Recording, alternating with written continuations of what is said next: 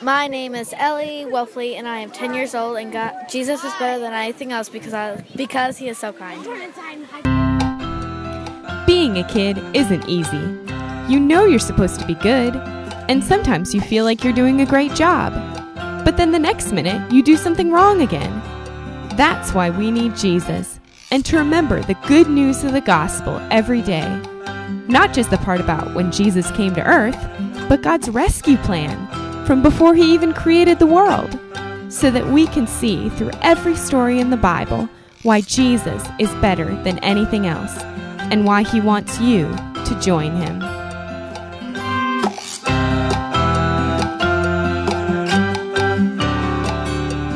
Hey guys, thanks for joining me again today on the Jesus is Better podcast. I'm Alicia Yoder, and today we get to talk about even more great things God did for his people and how God does even greater things for us in Jesus. But before we get there, let's pick up where we left off last week in Exodus chapter 14 and 15, when God had rescued those Israelites from their slavery in Egypt. While they were traveling through the wilderness, the Egyptians decided to chase after them in their chariots to bring them back.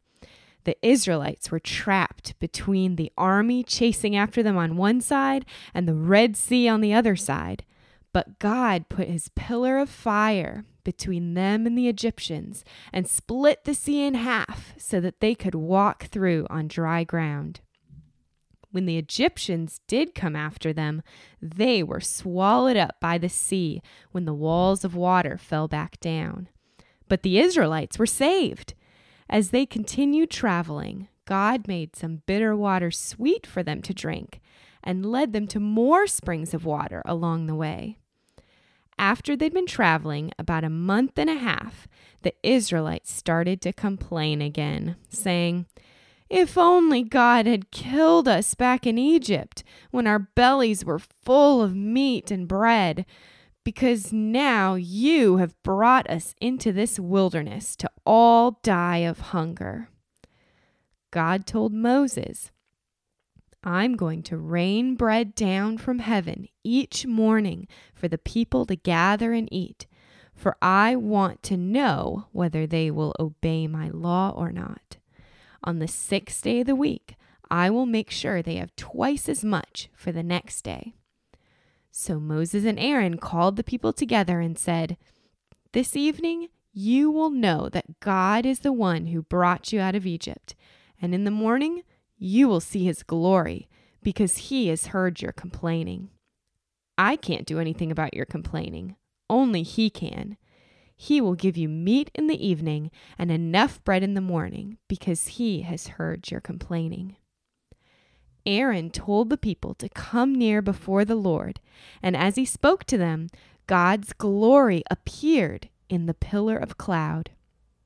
God said to Moses, I have heard the people's grumbling, so tell them that they will eat meat this evening and bread in the morning, so that they will know that I am the Lord their God. And that evening, birds called quail covered the camp for the people to eat. And in the morning, when the dew was all dried up from the ground, flakes of bread appeared for the people to gather. It was white and tasted like honey. The people of Israel said, What is it? And Moses said, It's the bread God has given you to eat. Gather as much as you can eat, enough for each person in your household tent. They called it manna, which means, What is it? And so that's what the people did. Some gathered more bread flakes and some gathered less, but it ended up being exactly what each person could eat. Moses said, Don't save any of it for the next day. But some of the Israelites didn't listen and kept some to eat the next day. The next morning, it had worms in it and smelled terrible. Moses was angry they hadn't obeyed God's commands to not save any of it, because each morning the bread appeared for them to gather, and by the middle of the day it melted away until the next day. On the sixth day, the people gathered twice as much bread, and Moses said, God has commanded tomorrow to be a day of rest, each seventh day, a holy day of remembering the Lord. Prepare the bread however you want, baking or boiling it, and save it to eat tomorrow. So that's what the people did. And the next morning, there were no worms in the bread, and it didn't stink. Moses said, Eat your leftover bread today, because there won't be any bread on the ground today, since it is a Sabbath day of rest to remember God. But some of the people went out to look for bread on the seventh day and found none. God said to Moses, How long are they going to refuse to obey my commands? The Sabbath day is a gift for you to rest at home and remember me. So the people rested.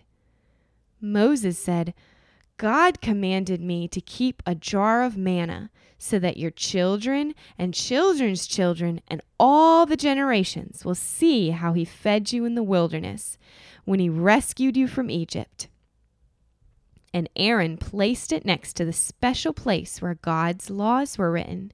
And for the next 40 years, until they got to the land God had promised them, where they could grow their own food, God sent them manna every single morning.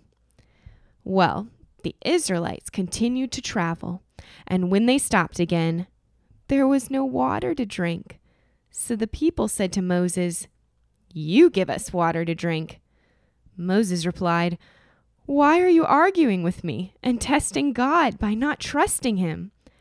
But the people said, Why did you even bring us out of Egypt? We and our children and livestock are going to die of thirst. So Moses cried to the Lord, What do I do with these people? They are going to kill me with stones. And God said, Take the elders of Israel with you and walk past the people to the rock at Horeb. Hit the rock, and water will come out for everyone to drink. And that's exactly what Moses did. He called the rock quarreling because the people had argued with him and said, is the Lord really with us? Then some enemies called the Amalekites came to fight against the people of Israel. So Moses said to Joshua, Gather an army to fight against Amalek. Tomorrow I'm going to stand on that hill with God's staff in my hand.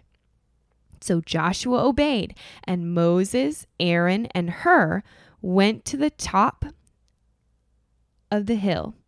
When Moses held up his hand, the people of Israel started winning. But when he lowered his staff, the Amalekites started winning.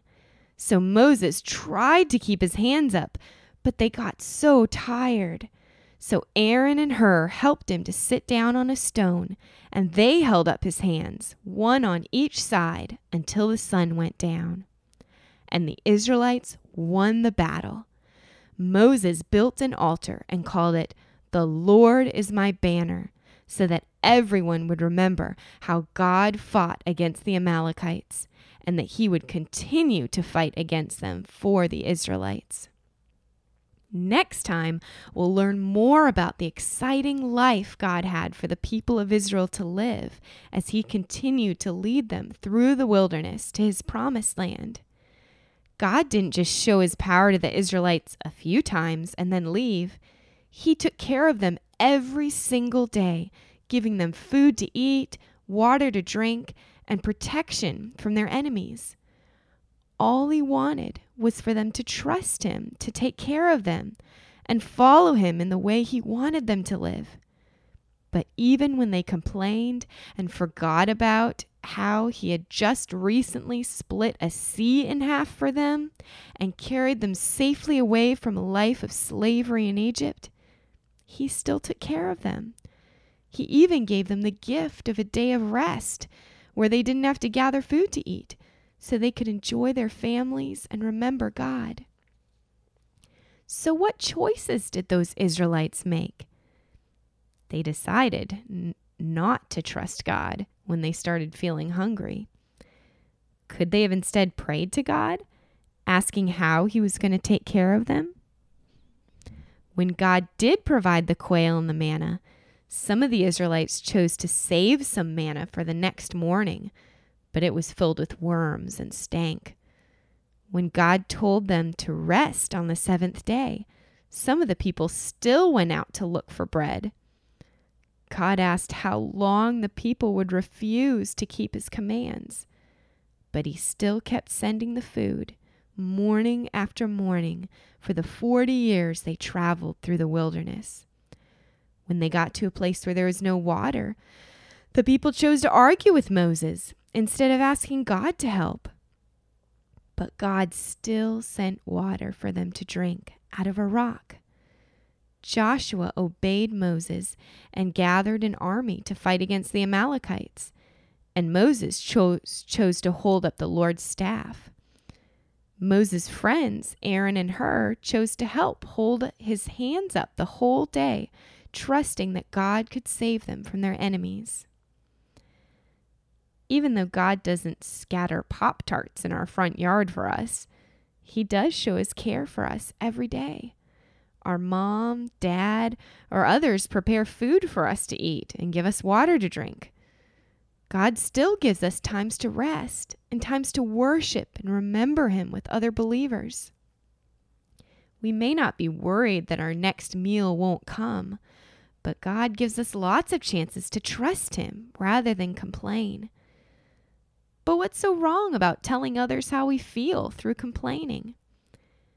When we complain, we are really saying that we don't think God is strong enough to take care of us or help us in this situation, or that we don't like the way He's provided through maybe a meal of chicken and Brussels sprouts.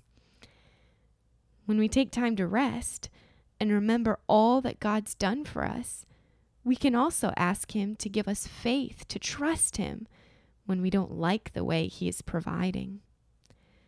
The Israelites had to trust that God would take care of their needs to eat and drink on their way to the promised land. But we have it even better in Jesus because He has taken the punishment for every time we complain to our mom or think that God can't help us. Jesus never complained and has given us His perfect record of behavior. He has promised to be with us all the way until we will actually get to see him on the new earth. Like Moses, God sends people to help us when we're weary and tired. People like Aaron and Hur helped Moses, and we can trust him to use all his believers, including us, to fulfill his plans. Will you confess to Jesus in the times you complain and receive his forgiveness? Will you ask Him to help you remember how much He cares for you? Will you thank Him for the people He sends to help you as you seek to follow His ways? Let's pray. Jesus, thank you for taking such good care of us. Would you help us to rest in you when we're tired or sad or worried? Thank you for being so powerful and for giving us hope for today and for the future when we'll get to live forever with you. Amen. Okay, guys, thanks again for joining me on the Jesus is Better podcast. Why not surprise your parents and tell them what you learned about Jesus that makes you thankful to him? See you next time.